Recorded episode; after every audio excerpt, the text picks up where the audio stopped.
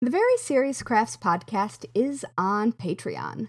Visit patreon.com slash seriouscrafts to support our podcast. Find out about our Patreon half-stitched episodes and more. Hello, and welcome to Season 4, Episode 14 of the Very Serious Crafts podcast. I'm Mollie from Wild Olive. And I'm Haley from Red Handled Scissors and the Bones and Bobbins podcast. Today we'll be talking about creative flair from the past. Yes. It's Ooh, true. I like it. Yeah, but before we jump into that, per usual, we would like to give a shout out to our very serious crafts podcast friends who are supporting us on Patreon.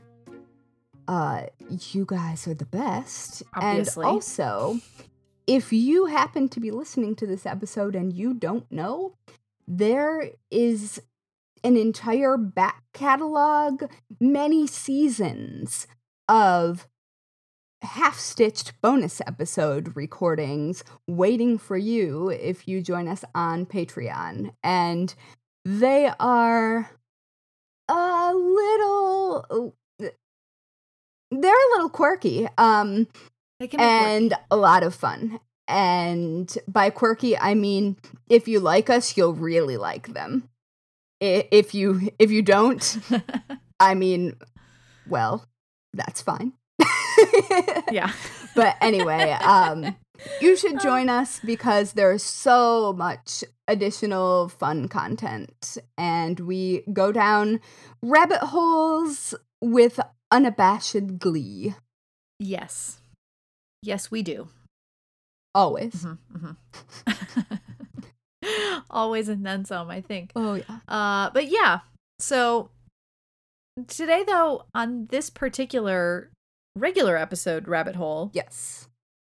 uh, we're we're here to discuss some historical crafts that inspire us. And I don't know, maybe I've I want to make sure that I understand this clearly, like, because I would say that a lot of crafts that we have now are historical, and maybe that could like play into what you what you appreciate about them, but like maybe more specific things that that really impress or or inspire us. Is that accurate? Is that where we're going yeah. So Yeah. Okay. I'm thinking about the projects of old. Um, Mhm. So, generally speaking, um, antique or historic projects that I look at when I want to have my creativity feel refreshed, when I want to remember the things that made me want to do this to begin with. And um, just the things that I think are neat because a lot of times what we think of as modern takes on like embroidery, cross stitch, whatever, Yeah. are actually very, very old takes on it that have just, um, they just look fresh again because design aesthetics have changed. And I think a really good example of that is probably my favorite thing. And I've definitely talked about this on a previous podcast episode. But I love Quaker samplers Yeah. because they are, I mean, sometimes they're black work, sometimes they are colorful, but not in a very specific way, not uh, in sort of a almost muted tones, but Mhm. sometimes very saturated muted tones, if that makes sense. So, like very saturated rusts and dark blues and just things like that. And I love them for reasons that people would probably think that I would hate them which is they are not they're very geometric which i absolutely love about them and they are generally speaking cross stitch i don't think i've ever seen one that wasn't cross stitch Right. and they often include the normal things that samplers do so like either a small bible verse or An um, alphabet. if there's Yeah, an Yeah. alphabet, numbers. If they're um, student done, they will almost always have that plus the name and the year. Um, sometimes they'll have family information, but they also have these geometric, almost snowflake looking motifs Mhm. that are either around it uh, or in borders, and they are not necessarily centered. They Yeah, they're they're not all symmetrical. Occasionally you see one that is, yeah, but and I mean the designs themselves are symmetrical, but the they are not yeah. necessarily symmetrically stitched Yeah, on the piece. Yeah. They might be offset yeah, by a few, um, or by a few squares. Yeah. And so I, I just really like them because it's so hard to make something like that look good and on purpose and not like a mistake. yeah, And all of these look, or all of them that I have seen that are really cool examples, they look really, really on purpose. They they do not look as though someone has miscounted. And I just I love them. I also love like um black work and red work and stuff like that. And this is very, very heavily borrowing from a lot of those traditions. Yeah. in this in this category. First of all, I I wanted to be like looking at some of these while we were discussing them. Yeah. So I have just found a link that you absolutely need to see if you haven't seen already. I I put it into our little document so that you can find it. It's under the show notes section. Wait till you see this. I'm gonna we're gonna pause while Haley clicks and it loads up. Have, has it come up yet? Do you see what this is? You know what's funny? I posted yesterday on my Instagram stories Uh-huh. maybe something by Yeah. this um So but it's it's a this is a a Quaker style sampler, but it is all Halloween themed. So there's there's several witches. I am utterly there's uh like a little pumpkin person, couple pumpkin people, um all that sort of thing. I, you know, and Lots of black cats. yeah, crows, Some Dracula. pumpkins, all of you know. but the words I think are maybe my favorite. Yeah. Owls, creepy, bats, cats. Yep. October 31st and then there's a year Yeah. um which need to be, yeah, be yeah, yeah. But it's very, but it's it's adorable. Now, yeah, it's it's like all of my interests Yeah. meeting in Yep, one place. Candles, we've got candles. Yeah, it's good. Um, so a friend of mine recently purchased a sampler kit. It's not quite the the Quaker style, if I recall. I'll have to find a link for it, but it's a it's a dinosaur sampler that is just it's wonderful. And when when she showed me that, I instantly started thinking I really really really want to design a cross stitch sampler in this in this uh feeling you know the like the the dinosaur one she she has and then this one. Yeah. um i'll find that dinosaur one to put in the show notes. It's it only comes as a kit from russia. It's expensive but it's gorgeous.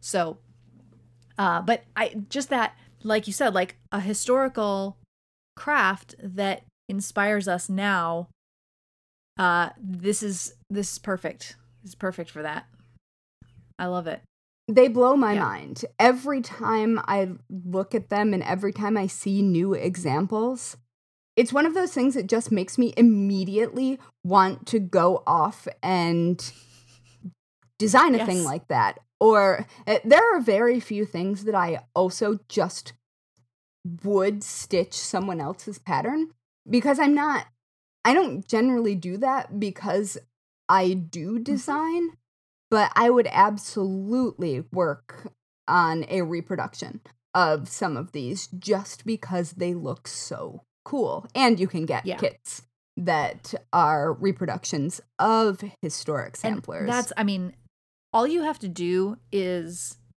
a Google search. I, I was, I went under the Google image search so that I could just be looking at those. And then there's like, they give you know the little subcategories and those subcategories will take you down like specific historical Yeah. samplers. The Ackworth School is the um the specific group Okay. of samplers that I find to be most um inspiring. Um they are schoolgirl samplers from a school called Okay. Ackworth. And I I yeah. just love There's them. also like one of the categories was a forget me not, which it seems to be like a historical one, but also like that there's similar things in that category. Or there's the Hannah Gilpin sampler, and then there's reproduction patterns of it and different ones that apparently Hannah made. Uh, but yeah, it's it's really it is a, a whole it is a whole world. Yeah. And like a lot of these have historic significance and you can like you can learn all about the the different um needle women who have made a lot of these because they their styles are so specific to them and so mm-hmm. recognizable that like much like some quilters you can tell who did it even though it's something as seemingly generic as cross stitch and you wouldn't think you would able be Yeah. able to tell Yeah. the difference but you absolutely can and i just i think that is really really Yeah. interesting um and i would have been mad if i had been made to do these as a schoolgirl i think but or maybe I would have really enjoyed it. I'm not sure. Um, but they are just so interesting and so weird. And I married into a Quaker family. I had a Quaker wedding. Like I have at least some insight into the traditions by way of my in-laws and it is there there are some things that are very simple and straightforward about the culture and then there are unexpected bursts of beauty and Yeah. creativity and i think that's true in the religion also um because it's sort of like when you are inspired to act you are encouraged to do so and these kind of feel like the embodiment of that yeah, I like that. That's uh yeah. and I didn't mean to just talk about Quaker samplers, but I guess I'm gonna. you know hey this is that's fine i you know one of the things that i had thought about and it's kind of goes along with this is um needlepoint and again yeah, i you know needlepoint it has existed and been you know people have been doing needlepoint consistently since it began like it's not like oh well this only mm-hmm. happened a long time ago in the same way that people have been cross stitching samplers for forever but yeah. Maria Antoinette even did her own needlepoint that's on display. See, so you have these like very historic pieces. Um Bargello embroidery is kind of one of those those things Yeah. too. It's you know, it's like a form of needlepoint just in a in a different way. yeah, it and it looks very modern, Yeah, but actually but it is. it's yeah, it's a very historic piece uh, of a type of embroidery or or needlepoint and um yeah it obviously it has made a big comeback but it's it's very uh when you look at going back uh a long while and see where it came from uh yeah it's really cool and the Victoria and Albert Museum has well first of all they they actually have a tutorial on their like their maker section of their website they have a, a bargello embroidery um I am section. also looking at the Victoria and Albert yeah Museum that's right website. and so i um, i love they have um it's called embroidery styles an illustrated guide and one of the things that they have there are a pair of shoes uh from somewhere between 1730 to 1740 using bargello embroidery. And yeah it's like it's really cool. And then there's another piece that they have. It's a chair seat made sometime between Yeah. 1700 and 1750 and that's really where then we get to what i was thinking about with needlepoint is like my family is fortunate enough to have several pieces of like furniture. In fact we finally we had duplicates of things. So we have passed them on to others but like that That's wonderful. yeah i mean it's it's it's cool to be able to have these things but needlepoint is it can be tedious. I will say like a lot of these pieces were they had a, a large section that was stitched like in a solid color. It would have the you know like a rose motif in the middle and then a solid color all around it. But whether it's very detailed or just a solid color that's a, it is a lot of of effort that was put in. Many many hours. Over like in december back in december i stitched a very small needlepoint pillow for um for a project. And it was fun to work on but it was it was a lot of hours right? Like i at some point i timed things out based on the number of stitches and Yeah. I, i've purposely forgotten how many hours i put into it because that would make me cry but uh, these w- these were literally things that they made so that then they could sit on them Yes. or put their feet on them. Or not, or just have as a status symbol. That that also. Uh, but like my let's see, my cousin's wife Mhm. was she showed me a photo of a- a needlepoint piece that she has that her grandmother made, Mhm. and it was initially made to be a piano bench cushion Mhm. or cover. So a piano bench is not small. No. Oh, wow. and and the whole thing was needle pointed it is now framed she did not have i i can't remember why uh why the that didn't stay as that but like I expect we looked the, at it Um, folded areas were stressed. it's yeah i mean there or I, she told me at some point but she Sure. showed me and we looked at the thing she measured it we're taking like photos and stuff and That's this was so cool. 10 count uh, based on what we could measure from it being framed. Yeah. Uh, here's I apparently did not do the math at that point, but I just pulled this up. Uh, if it had been eight count canvas, it would have been over 60,000 stitches. Ow. I will I'll see if I can uh, get a get the photo of this to to share with folks. But it was like the fact that this amazing detailed needlework was done and then you sat on it is just I it's a But that I blows love my mind. using things. Yeah. Like my Yeah. grandmother specifically, my my mom's mom gives me the family fill in the blank, like the handmade stuff, the embroidered stuff because I she knows I will use them. She knows I know how to take Yeah. care of them, but she knows that I won't just let them sit in a drawer.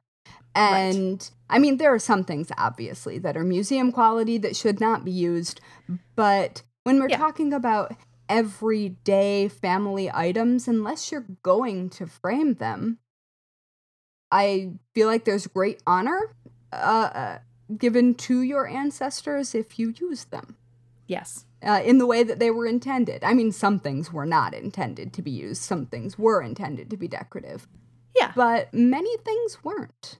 Yeah. Um, I also just found something that blew my mind completely by accident. Um, Okay. I found the thing by accident. I guess it also accidentally blew my mind. but when I was, I had pulled up the uh, Victoria and Albert Museum article on the history of needlework samplers and hadn't looked at it. Uh-huh. And there is an example of needlework that looks just like it very, very clearly was several steps before um, Quaker needlework would have even existed from 14th to 16th century Egypt. That I- looks Love this. Yes, like it it's a geometric Mhm. even weave fabric embroidery, but there are a bunch of them. Like I did not realize how far back some of these motifs went and like I understand that these motifs they like you can tell who's traveled where Yeah. by what motifs pop up um and when they do. And so I my mind is just a little bit blown. I realize that even weave fabric does lend itself to geometric embroidery, but some of these things are like they're very recognizably similar Yes. to um what would eventually be Quaker samplers. Uh well, and I okay. First of all, I love that they refer to these as exemplars. That's that's a way better Oh. word. But the style that is in that Egyptian piece Yeah. is very very similar and it makes sense that it would be to kasuti embroidery, which is an Indian embroidery style, but Hmm. you know, again, think about how, you know, where these methods originate and then how they would travel. And that makes sense because it's a, a method where you like, you stitch with running stitch and then you work backwards over those stitches in Yeah. the same way that the embroidery, like Holbein stitch, does a similar thing. But this, like, the patterns have to like meet up and then it becomes the same on the front and the back of the piece. Oh, I see. I'm I'm now looking at that and that's cool. but like i've i've only ever seen uh example like more traditional indian examples of it this particular one from egypt like there's a cat in it it's so cool I mean, it's Egypt. it's egypt exactly but also you have like the star shapes that you very traditional in kasuti also in you know quilting and all of those things but yeah it's these just make me very excited and yeah. yeah. Well, it's so I mean, it makes sense given that the population, like humans broadly, hmm were there and then historically expanded to other places. Yep. And so you do get um, more isolated populations that develop specific techniques that are disconnected from those original lines just Mhm. by way of a population being isolated. But it's I love that when you're looking, especially at specific kinds of making, it becomes incredibly clear how connected people are. Yes. And that sounds kind of corny, but like you can see the direct lines that connect different people from different places as they moved further away. And I just I think that's really really cool especially in a world where at the moment it seems pretty divided and chaotic yeah. that it makes me very happy to see an example or to be able to see how we all kind of do things the same way. And it makes sense that we would do them kind of in the same way, but yeah, you Oh, don't often you don't often stop to think, "Oh, well, this was just the logical next step or, you know, whatever." But um Right. Yeah, and I just if you if this kind of stuff excites you, definitely like spend some time on the V&A Museum website because they have The so- V&A Museum website is amazing. Yes. It's They just- do a really good job. yeah if you have the opportunity to visit at some some point someday if you can go and visit there like do it because it's Ooh, I have not oh because I have only been to airports in London, well it's i've been there twice and i still haven't seen the whole or at thing least I assume it's in London. yes it is it is Oh wait, I know that. Yeah. I know that from the book Red, White, and Royal Blue. Okay. yeah. Um. It's uh. It's overwhelming, uh, to be honest. But it's it's so cool. Yeah. So yeah. Yeah. I mean, I and I've mentioned this before. I have a friend who works in the textile department at the Met, and so because it's a public museum, you can have them pull uh Yeah. things from the collection so you can see them. Yeah. And most people don't know that, and very few people do that. But you can have them pull a specific number of items and then just go in and look at them. And that just it blows my mind in a slightly less overwhelming way because I am well I, I imagine going back into the storage areas where all of these are kept would probably break my brain. yeah. But That would be amazing, though. Okay. I mean, can you imagine? I Uh, mean, I can maybe more than imagine. well, sure. sure, you can. You can. Um, uh, but oh yeah. my goodness, it's yeah, Uh, and and that is a short history. Like American history does Right. not have the breadth that European history and definitely not of Middle Eastern history. Right. Um and I mean some of the items obviously are not from American Yeah. uh, descent because that is not the point of this particular museum. Right. but yeah i i i think i would just have full sensory overload. Like my like autistic me would just freeze with eyes wide and take it all in and i would still be standing in the same position 12 hours later as the lights turned off. Uh, and then they just and not even in a bad way just then they just like crate you and you become part of the collection. that's fine i'd have plenty of time to get used to it There you go. There you go. Uh, i i could be mothwatch perfect. Perfect. They they would have the right person for that. Um yeah, okay.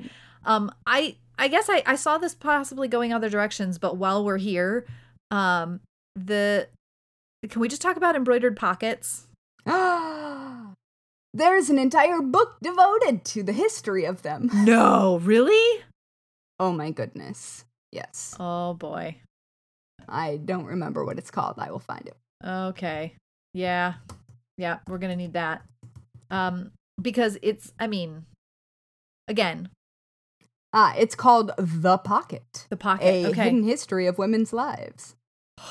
I love it. I love it. Yeah, I'll drop it in um or I'll drop the Goodreads link in. Okay. Thank you. Thank you. I don't own it, but it's been on my list forever and it also has the very embroidery that you're thinking of Mhm. or that we've been discussing. Yes. Yes. You know, first of all, I the idea of tying on your own pockets for garments that don't have pockets, like you'd look ridiculous now, but because you obviously Oh, don't. it's making a comeback.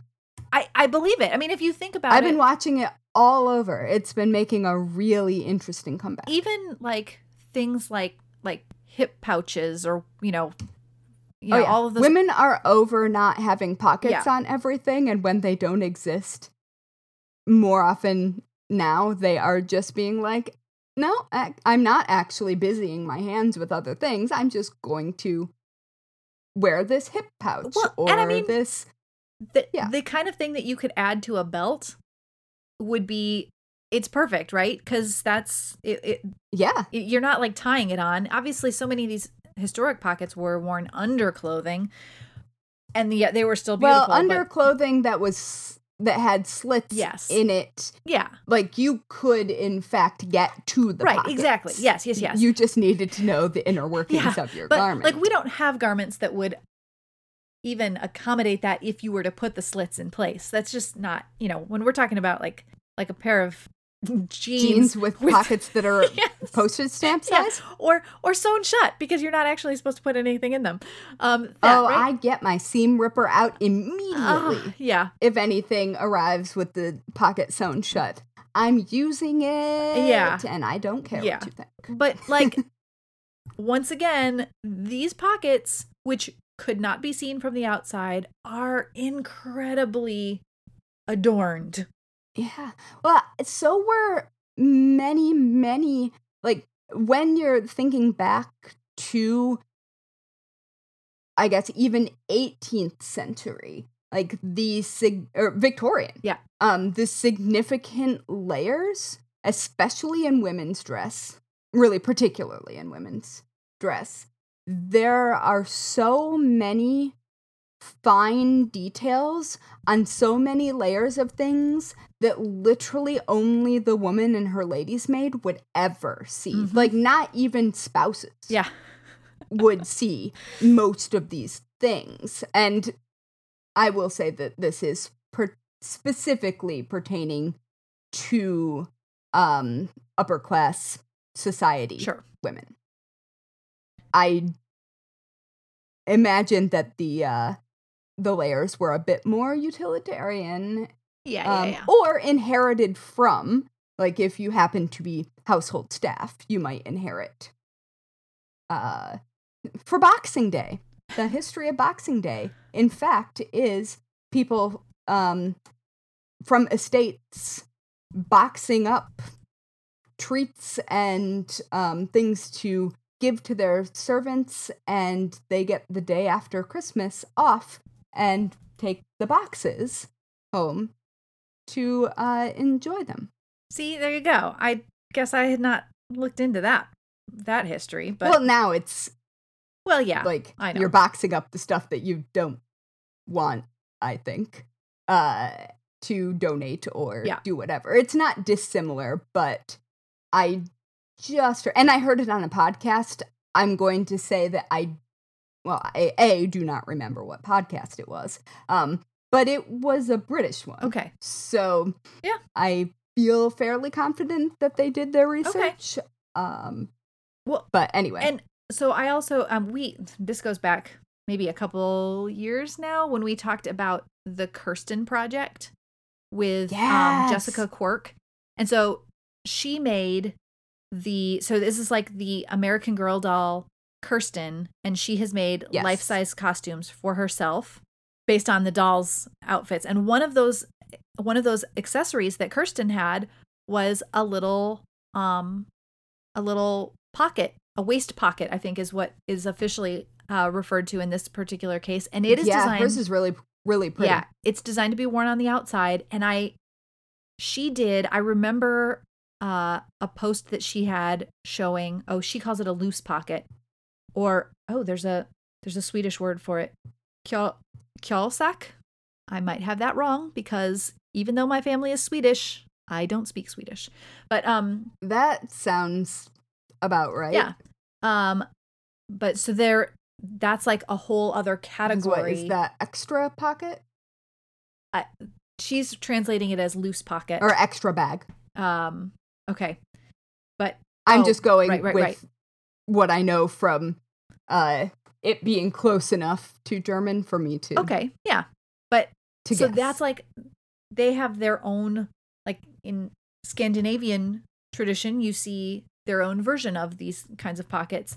And yeah, they're so cool. And I just they are really cool and, and it- yeah the it does make me want to create a modern version for myself or to to share because it is it's exactly the kind of thing that people still are seeking It is. And I've actually weirdly been all week trying to find a hip pouch with a, I mean, basically it's a hip holster, but with a thigh strap. okay Because that would be very helpful navigating the subway and not like bonking people oh yeah with um with holding things not that i am taking the train these days but i can't find one that isn't wider than me okay and so i i'm gonna need to design one because i they're largely designed to be for men and women Oh. and i just happen to Yeah. fall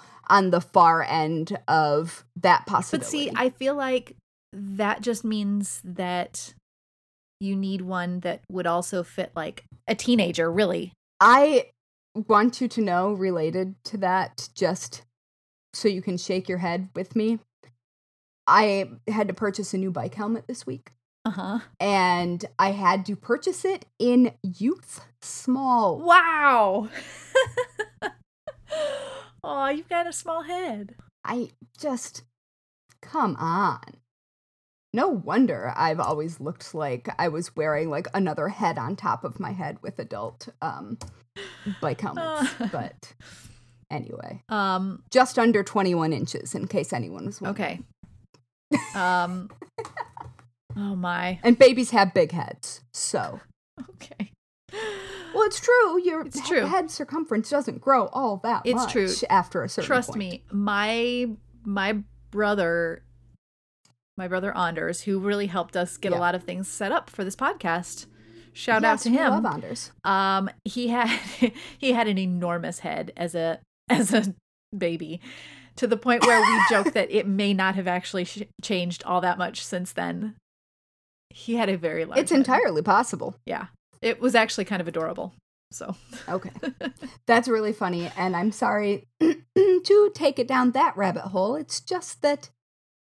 It's all right. I'm mm-hmm. telling you, mm-hmm. I'm over here. I'm over here scrolling through the Kjolsaks from the Digital Museum in Sweden, and I'm putting it in the show notes, and everyone is just gonna. oh, please do.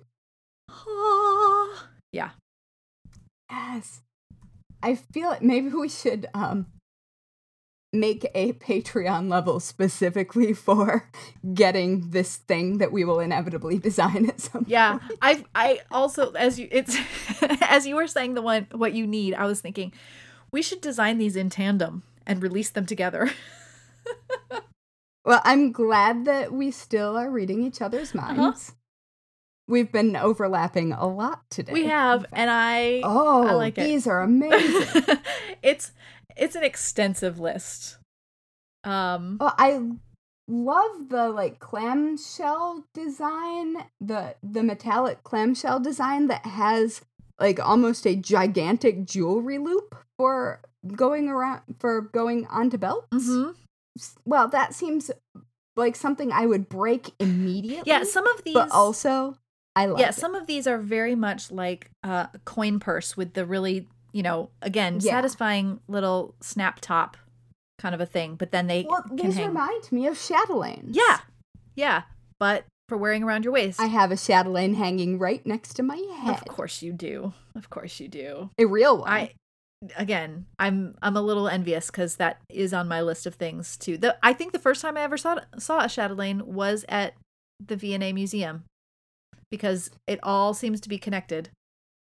Yeah, yeah. I, everything goes back to the V&A Museum. I don't think there has ever been an episode that we've had that I couldn't have found something related to it That's- at the V&A. Probably probably true. It is like like craft history museum unofficially, I would say. I mean, Yeah, I really wanna make one of officially, probably. Well, yeah, but you know, like Yeah. it, it- no one has officially declared it to be that, but it's as close as you will ever get. So, yeah. I don't know what the mission statement of the V&A actually is. Uh I don't know. You have to ask Victoria and Albert what they were thinking about it. I've researched that once. That doesn't It's- help because I don't remember.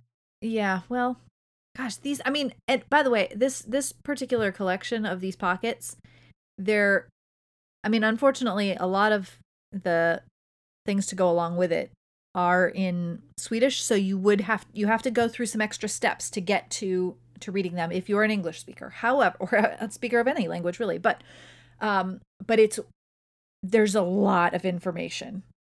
It's really cool. All right. I haven't even So the Victoria and Albert is, according to itself, um, the world's leading museum of art and design, housing a permanent collection of over 2.3 million objects that spanned over 5,000 years of human creativity. All right. Yep. Uh, the museum holds many of the UK's national collection and houses some of the greatest resources for the study of architecture, furniture, fashion, textiles, photography, sculpture, painting, jewelry, glass, ceramics, book arts, Asian art and design, theater and performance. I didn't Wow. expect that to keep going. anyway, so Um, that's official enough. I'm just gonna put this out here that this this digital museum that I have that I'm gonna it'll be in the show notes with the with the pockets, but they It's really cool. they have also um, a whole lot of other stuff to to explore, including like some tapestries that are wow. You know, we could do we could discuss tapestries at length. I guess in needlepoint we're kind of getting into that, but Yeah. yeah. Um We should go see the So- unicorn tapestry next time you're here. yeah. Because I haven't been up to the cloisters. Okay. All right. It's a plan. All right. Someday it will happen. You know, at some point. Uh, at some point. But anyway, this was like I- honestly, I wasn't sure how this episode would would go, but I I thought we would I I didn't expect to end up so like deep into these exciting beautiful things and yet I'm so thankful that we did. yeah. A little all over the place, but you know, less all over the place than we had planned to be. true. True. We we ended up focusing more. Uh We do that. Well, if you uh for those of you listening, I hope that you explore some of these things on your own as well. Like we'll we'll try and get some good good show note links here Yeah. for you, but yeah, it this is this is how ideas are born. yep. And I mean, also how crafters are made. Yeah. Because Yeah. there are reasons that people have been picking up needles and colored threads for as long as humans have had the option for either of those things. Um, yes. And, uh, no, I was going to go down the uh, prehistoric path of that, and I'm just going to leave that alone. Yep. We we've already we've we've had like we've already gone down enough paths of of I glorious agree. things, but yeah. Shall I wrap us up then? Yes, let's do that. All right. Um, and uh, on that very, very exciting note, thanks for listening to the Very Serious Crafts podcast. You can follow us on Instagram and Twitter at Serious Crafts and on Facebook at Very Serious Crafts. You can also find show notes and all things Very Serious Crafts at veryseriouscrafts.com. And finally, if you are a fan of the Very Serious Crafts podcast, please leave us a five star review on whichever platform you use to listen to podcasts. Because, as every other podcast in the world has already told you, good ratings help us show up in recommendations, which really does help more people who love crafting find us. and and now now we just have to go and uh try not to start making pockets. We're gonna make pockets. Spoiler. it's gonna alert. happen. I know it's gonna happen. I Mhm. know. I don't know. think it's going to happen in the immediate future because No. we're both busy. Exactly. Exactly. But um That has never stopped us before. I don't know what I'm even saying. I, yeah, it's kind of like it's kind of like me deciding to, you know, just on the spur of the moment try to put together a puzzle when I really should not be putting together a puzzle. It's a I've pretty been puzzle. sucked. It is a pretty puzzle. I've been sucked into the jigsaw puzzle. Yeah, uh, I might thing, actually but, have to you know. get that puzzle too. Jeremy and I Yeah. like to put puzzles together. Okay. All right. Oh, good. Well, then puzzles will have to just be another topic of conversation at some point. So I'm It's sure true. that there's a I'm sure there's a good craft conne- connection for us. Although we are now going to transition into things we should not start. So if you aren't That's true. already a uh, me- member of our Patreon, go do that and uh, we'll follow down Yeah. some more bad idea, great idea rabbit holes. All right. All right. Bye for now. Bye.